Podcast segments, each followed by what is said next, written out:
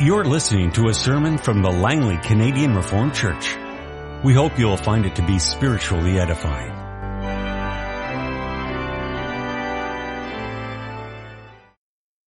Let us open our Bibles together this morning. We turn to the Acts of the Apostles. We've come to chapter 17 where Paul arrives in Athens in order to put our text, which is the verses 16 and following in context. We're first going to read from the verses 1 to 15, where you see how Paul fared in Europe. When they, meaning Paul, Silas, and Timothy, had passed through Amphipolis and Apollonia, they came to Thessalonica where there was a Jewish synagogue. As his custom was, Paul went into the synagogue and on three Sabbath days he reasoned with them from the scriptures explaining and proving that the Christ had to suffer and rise from the dead this Jesus I am proclaiming to you is the Christ, he said. Some of the Jews were persuaded and joined Paul and Silas, as did a large number of God-fearing Greeks and not a few prominent women. But the Jews were jealous, so they rounded up some bad characters from the marketplace, formed a mob, and started a riot in the city. They rushed to Jason's house in search of Paul and Silas in order to bring them out to the crowd. But when they did not find them, they dragged Jason and some other brothers before the city officials shouting, these men who have caused trouble all over the world have now come here, and Jason has welcomed them into his house. They are all defying Caesar's decrees saying that there is another king, one called Jesus. When they heard this, the crowd and the city officials were thrown into turmoil. Then they made Jason and the others post bond and let them go. As soon as it was night, the brothers sent Paul and Silas away to Berea. On arriving there, they went to the Jewish synagogue. Now the Bereans were of noble or more noble character than the Thessalonians, for they received the message with great eagerness and examined the scriptures every day to see if what Paul said was true. Many of the Jews believed, as did also a number of prominent Greek women and many Greek men. When the Jews in Thessalonica learned that Paul was preaching the word of God at Berea, they went there too, agitating the crowds and stirring them up. The brothers immediately sent Paul to the coast, but Silas and Timothy stayed at Berea. The men who escorted Paul brought him to Athens and then left with instructions for Silas and Timothy to join him as soon as possible. And then follows our text in verse 16. When Paul was waiting for them in Athens, he was greatly distressed to see that the city was full of idols. So he reasoned in the synagogue with the Jews and the God-fearing Greeks as well as in the marketplace day by day with those who happened to be there. A group of Epicurean and Stoic philosophers began to dispute with him. Some of them asked, what is this babbler trying to say? Others remarked, he seems to be advocating foreign gods. They said this because Jesus was preaching the good news about Jesus, or Paul was preaching the good news about Jesus and the resurrection. Then they took him and brought him to a meeting of the Areopagus where they said to him, may we know what this new teaching is that you are presenting? You are bringing some strange ideas to our ears and we want to know what they mean. All the Athenians and the foreigners who lived there spent their time doing nothing but talking about and listening to the latest ideas, by the way.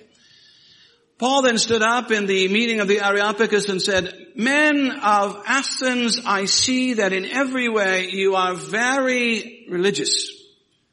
For as I walked around and looked carefully at your objects of worship, I even found an altar with this inscription, to an unknown God. Now, what you worship is something unknown. I am going to proclaim to you. The God who made the world and everything in it is the Lord of heaven and earth and does not live in temples built by hands and he is not served by human hands as if he needed anything because he himself gives all men life and breath and everything else. From one man he made every nation of men, that they should inhabit the whole earth. And he determined the time set for them and the exact places where they should live. God did this so that men would seek him and perhaps reach out for him and find him, though he is not far from each one of us. For in him we live and move and have our being. As some of your own poets have said, we are his offspring. Therefore, since we are God's offspring, we should not think that the divine being is like gold or silver or stone, an image made by man's design and skill. In the past, God overlooked such ignorance, but now he commands all people everywhere to repent.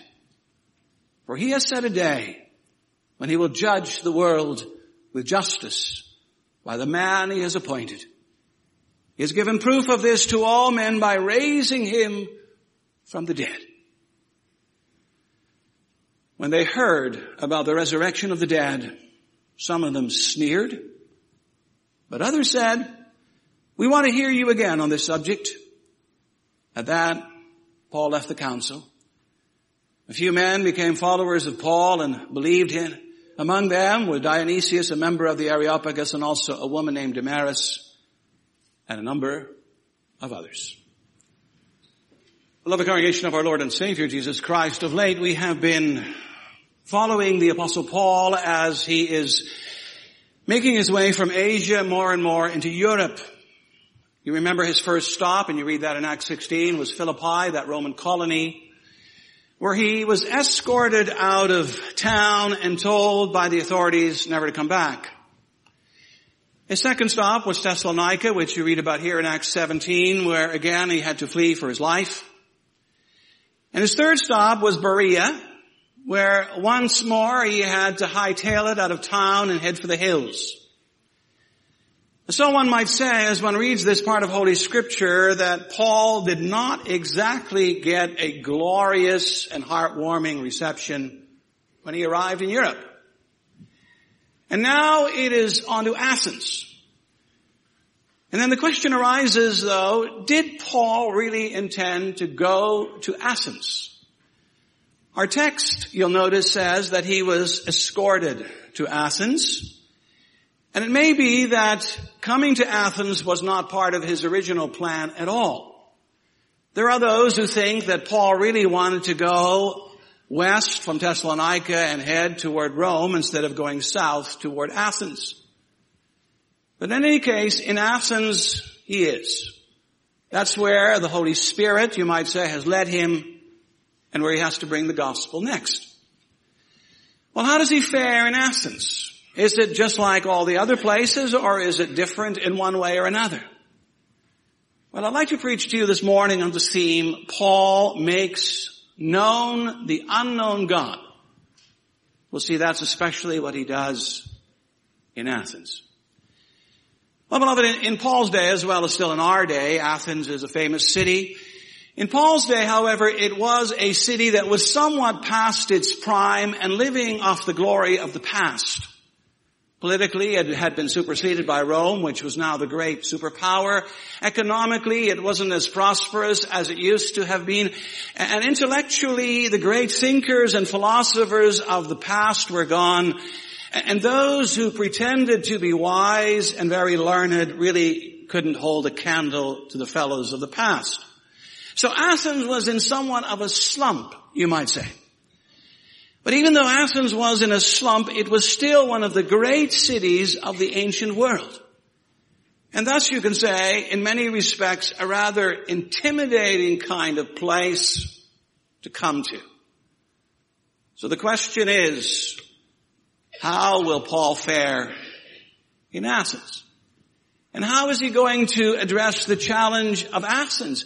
Well, notice from our text that he shows no sign of hesitation or intimidation. No, he, he plunges ahead and as was his custom, first of all, he goes to the synagogue and in the synagogue he preaches to the Jews as well as some God-fearing Greeks, people who were probably in the process of becoming Jewish believers. But notice he doesn't restrict himself to the synagogue. He also goes to the marketplace. In other words, he's casting his net wider. He goes somewhere where he hasn't gone before in this part of the world. He goes to what is called the agora or the marketplace because that's predominantly the place where he will find Greeks innumerable. It's time to confront the pagans. But the question arises, how do you do that? How do you confront the pagans with the gospel? You know, at least when it comes to speaking to Jews, you can go to the synagogue and in the synagogue you can speak about Abraham and everybody knows who Abraham is. You can throw in a few prophets. You can speak about King David and Solomon and they'll understand you. They right away clue in. But, but what are you going to do with the Greeks? What do they know about Abraham? You know, they know as little about Abraham as Canadians know about cricket and as the English know about baseball, and as the Australians know about hockey, which is virtually nothing. Nevertheless, Paul gives it a go. We don't know exactly what he says to them in the agora or the marketplace and how he approaches them, but what we do know is that almost immediately a reaction sets in, and it is, by and large, a negative reaction. Look at verse 18. A group of Epicurean and Stoic philosophers began to dispute with them and some of them asked, what is this babbler trying to say? Now notice that reaction. They call him a babbler, which really means a scrap picker. People who specialize in picking what they think are worthy things out of junk. You know, we have those people around us even today with their shopping carts and so on. They think that they have found treasure among the garbage and they guard it zealously and cart it all over town and so forth. Well, they were saying, Paul, you're, you're, you're a scrap picker. You, you, you, pick an idea here, you pick an insight there, and, and then you think somehow you can put it all together and sell it to us. But we're not buying. And so they're mocking the apostle Paul. They don't want to give him any credit or respect. And not only do they mock him, but also they don't really understand him because in verse 18 it says, others remark, he seems to be advocating foreign gods. You know, when these people are listening to Paul, they think, oh, he's promoting and pushing two new gods. One is a male Jewish God called Jesus, and the other is a female God called Anastasis or resurrection. You see, they don't really get what Paul's trying to tell them. And you know, added to that, there's also a certain flippancy present here when in verse 19 they invite him to speak with him about this new teaching. That invitation has to be read in light of verse 18. And that really means they're not very serious. They're curious, but not serious. They want an opportunity to debate.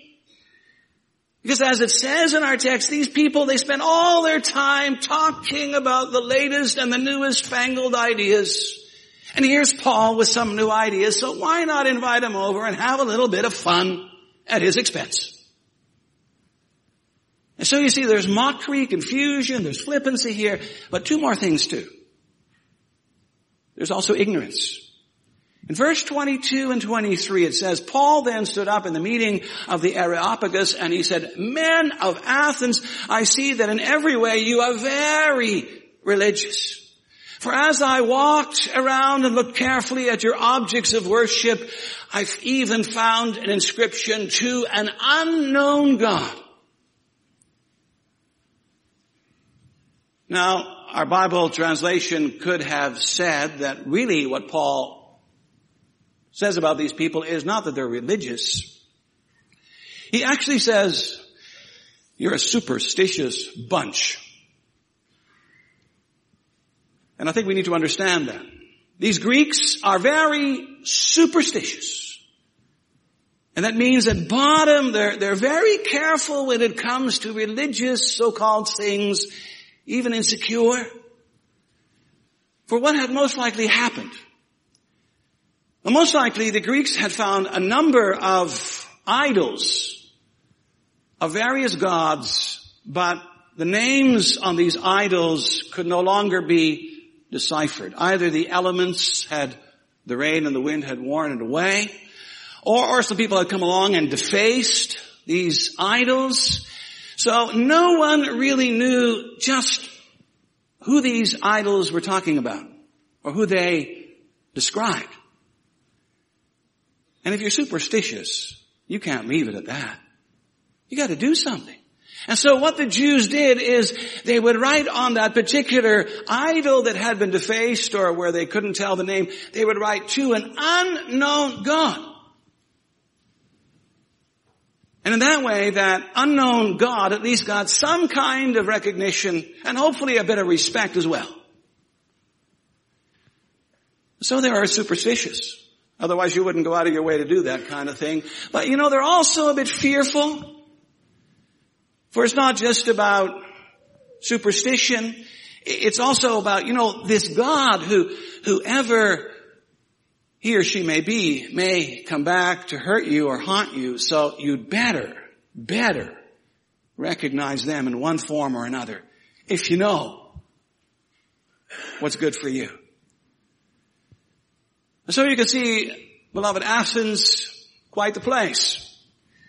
Filled with all kinds of interesting characters and crammed to the brim with idols. Idols everywhere. Every street, every corner, every square, every building. What a sight. But notice to the apostle Paul, it's a rather depressing sight. This isn't art. That's what we call it today. Paul would say it's probably a religious smut. In verse 16 we're told that he was greatly distressed to see that this city was full of idols, full of perversion, full of darkness, full of ignorance, you know, in some ways, his reaction is like the reaction of the prophet Elijah. You can read about that in 1 Kings 19 where Elijah at a certain moment in his ministry laments and he says, I have been very zealous for the Lord God Almighty, but the Israelites have rejected your covenant, O Lord. They have broken down your altars. They have put your prophets to death with the sword.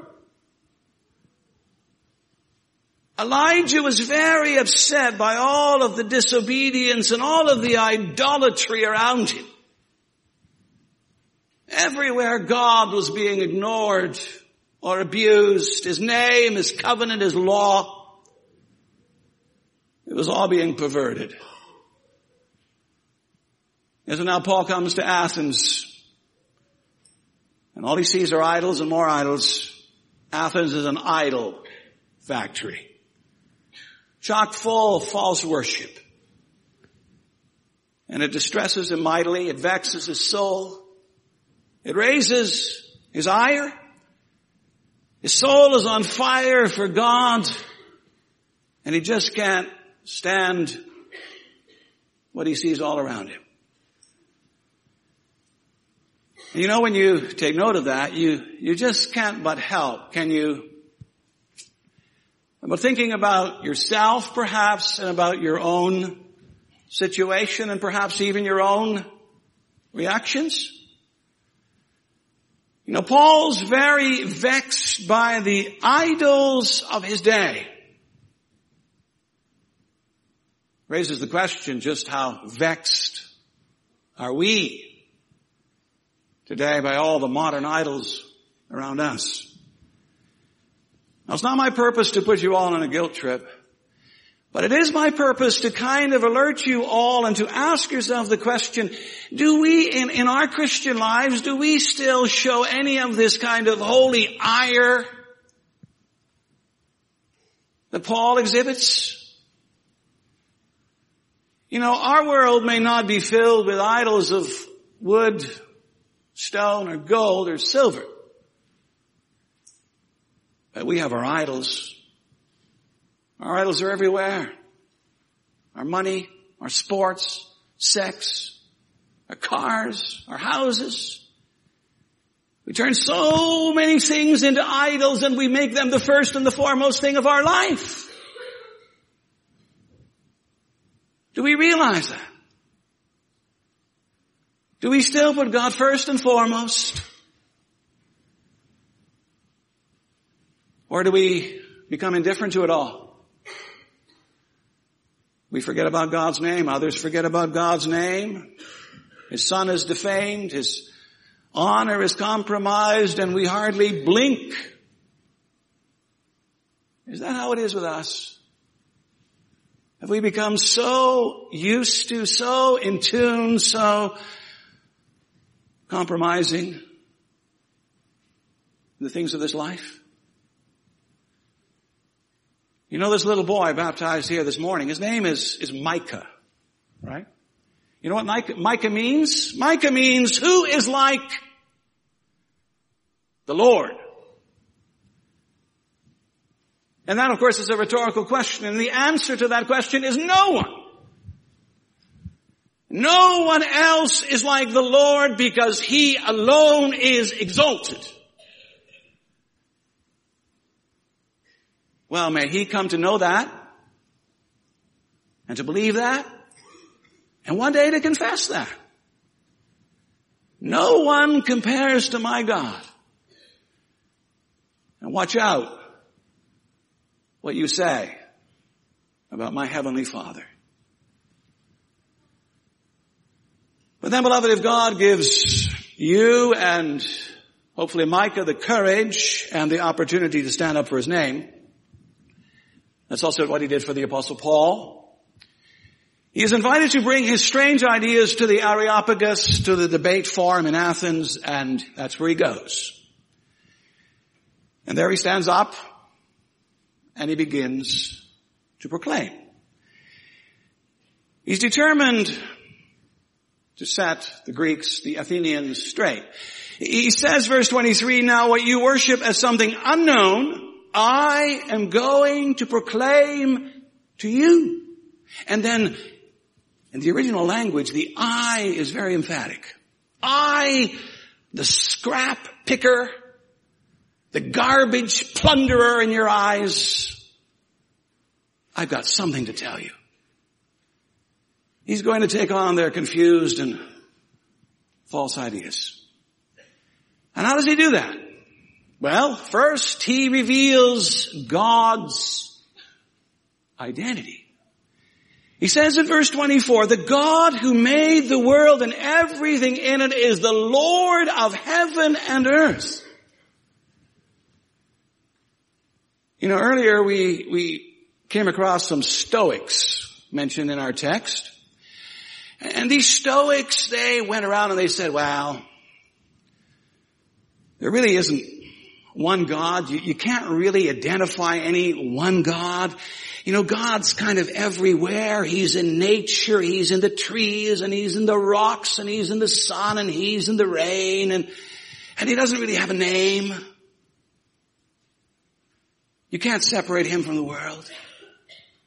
But notice Paul says wrong. The one who made the world and everything in it, he says, is the Lord of heaven and earth. He has a name. He is a person. He's above all creation. He's its Lord and its master. The second Paul reveals God's freedom. He adds, and does not live in temples built by human hands. The Greeks held that the gods could be contained, limited, hemmed in, even manipulated. Paul, however, echoes the words of King Solomon, but will God really dwell on earth? The heavens, even the highest heavens cannot contain you. How much less this temple I have built? The Lord of heaven and earth cannot be restricted. He's everywhere. And third, Paul reveals God's independence. Verse 25, and he is not served by human hands, Paul says to the Athenians, as if he needed anything because he himself gives all men life and breath and everything else. You see, both the Stoics and the Epicurean philosophers, they stress that the gods need man. They're looking to us. They're waiting for us. Paul says nonsense. The Lord of heaven and earth doesn't need us. If you think God needs you, you're all wet, to put it politely. And yet in spite of that, even though He doesn't need even one of us, He cares for us.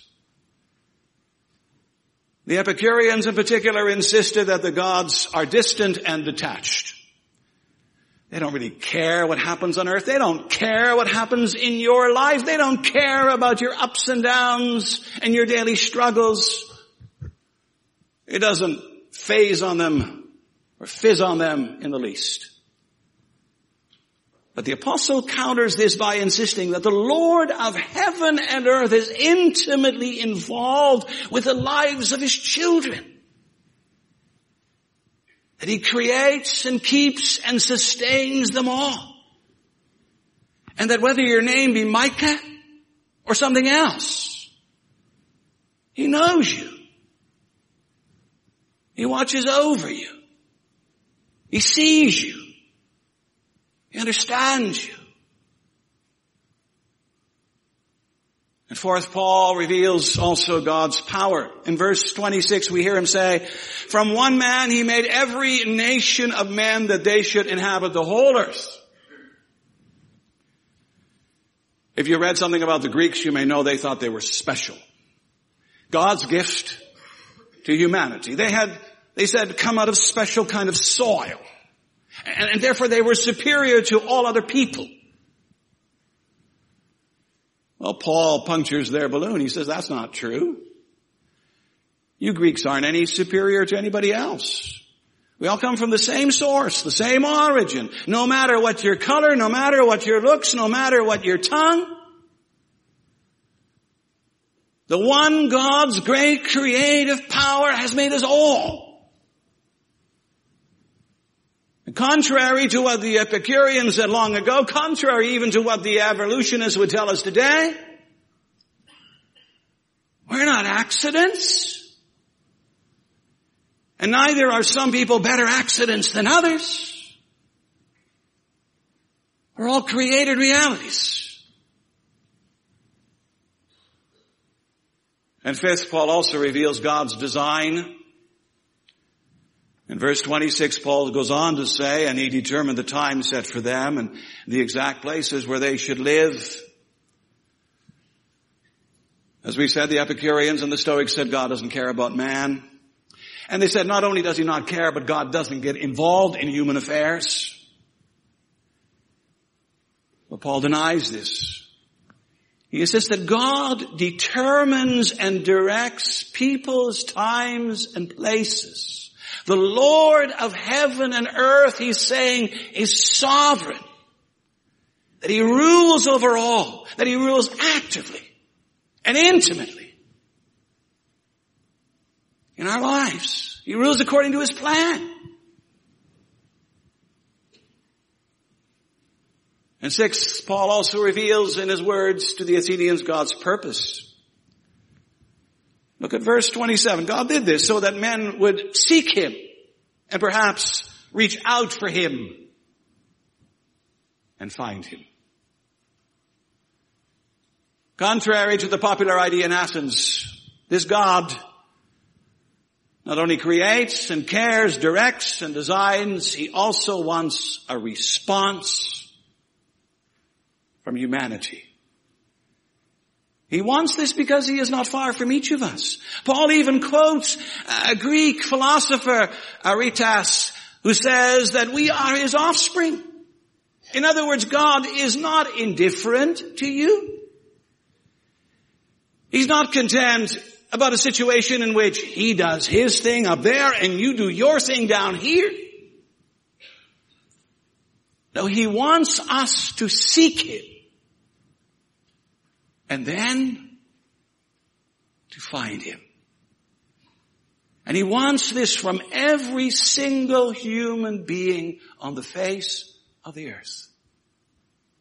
We all need to seek Him. And then perhaps, if we really seek Him, we'll find Him. He wants that from Micah as he grows up.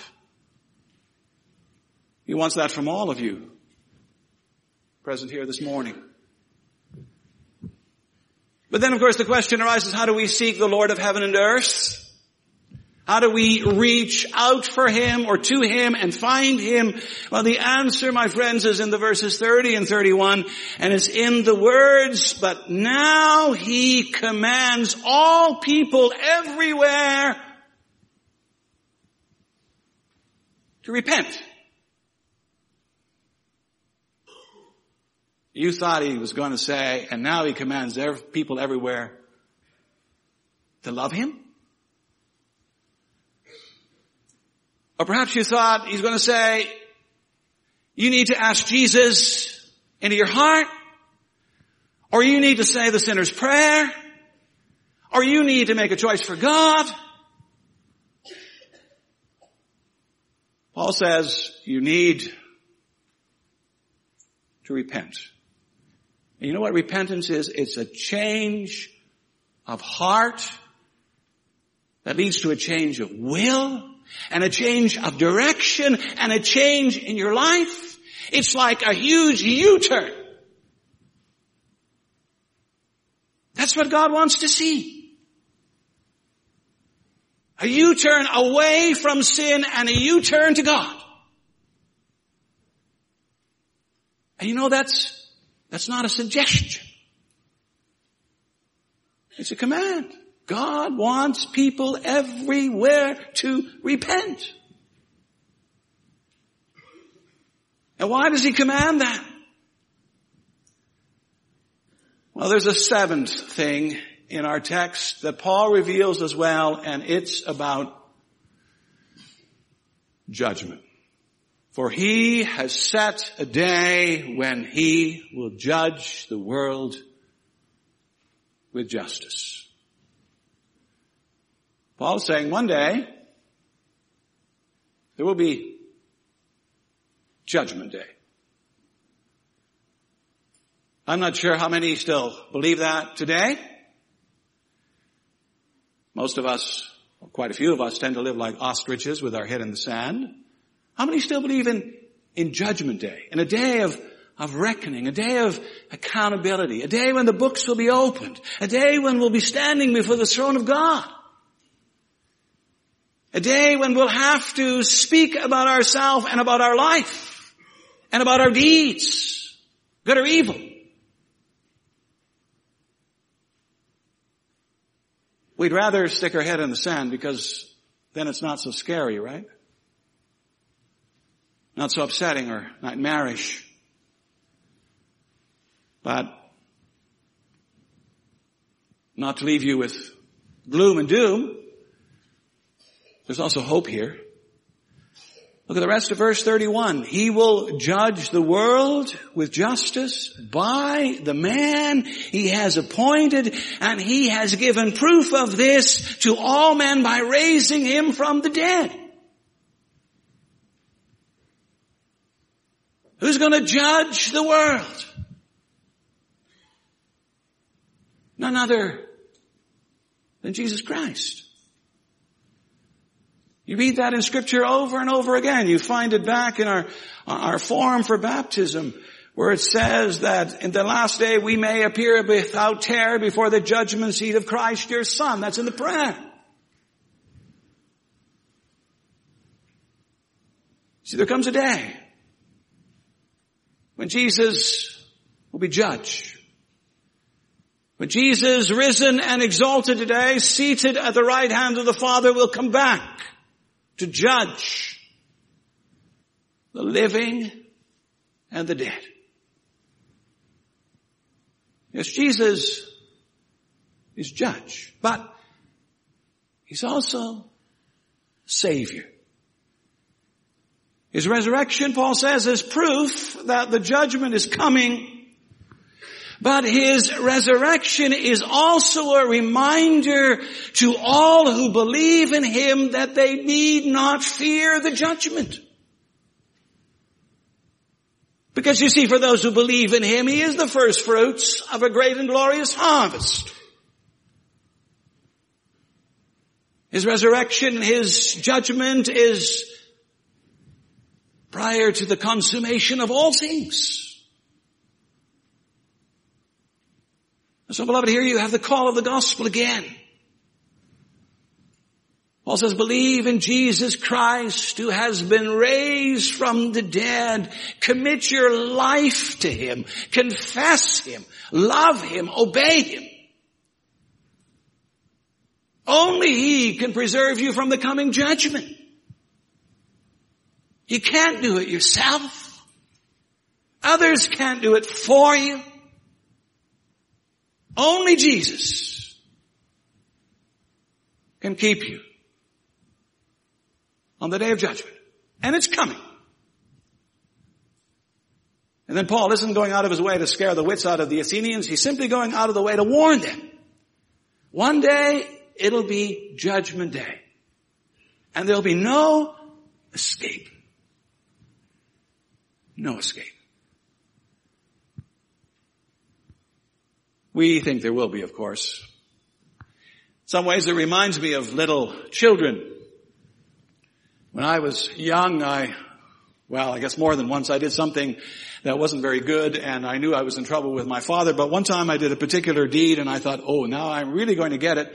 So I thought, well, if I run away for a while and if I hide and if I come home really late, he'll forget. And I'll escape the judgment that I deserved. So finally I came home late at night. I was a little guy and I took a ironing pan out of the, or frying pan out of the kitchen. I stuck it in my pants because I knew the first blow was going to hurt. And sure enough, it hurt, but it hurt him more than me. But the ones after that, once the, the pan came out, hurt me a lot more. You see, there is no escape.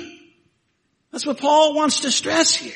If you think you can avoid the inevitable, you can't avoid it. You can ridicule it, you can wish it away, but that will not make it go away. There's no way around it. But thanks to the gospel, there is a way through it. And that has everything to do with Jesus Christ and with believing in Him. I mean, we all realize that. And may Micah, as he grows up, come to realize that as well. And indeed, may we join ranks with Dionysius, Damaris, and a number of others. For they found shelter in the man whom God appointed to judge the world. And so must we all. Amen. This has been a sermon from the Langley Canadian Reformed Church. For more information, please visit us on the web at www.langleycanrc.org.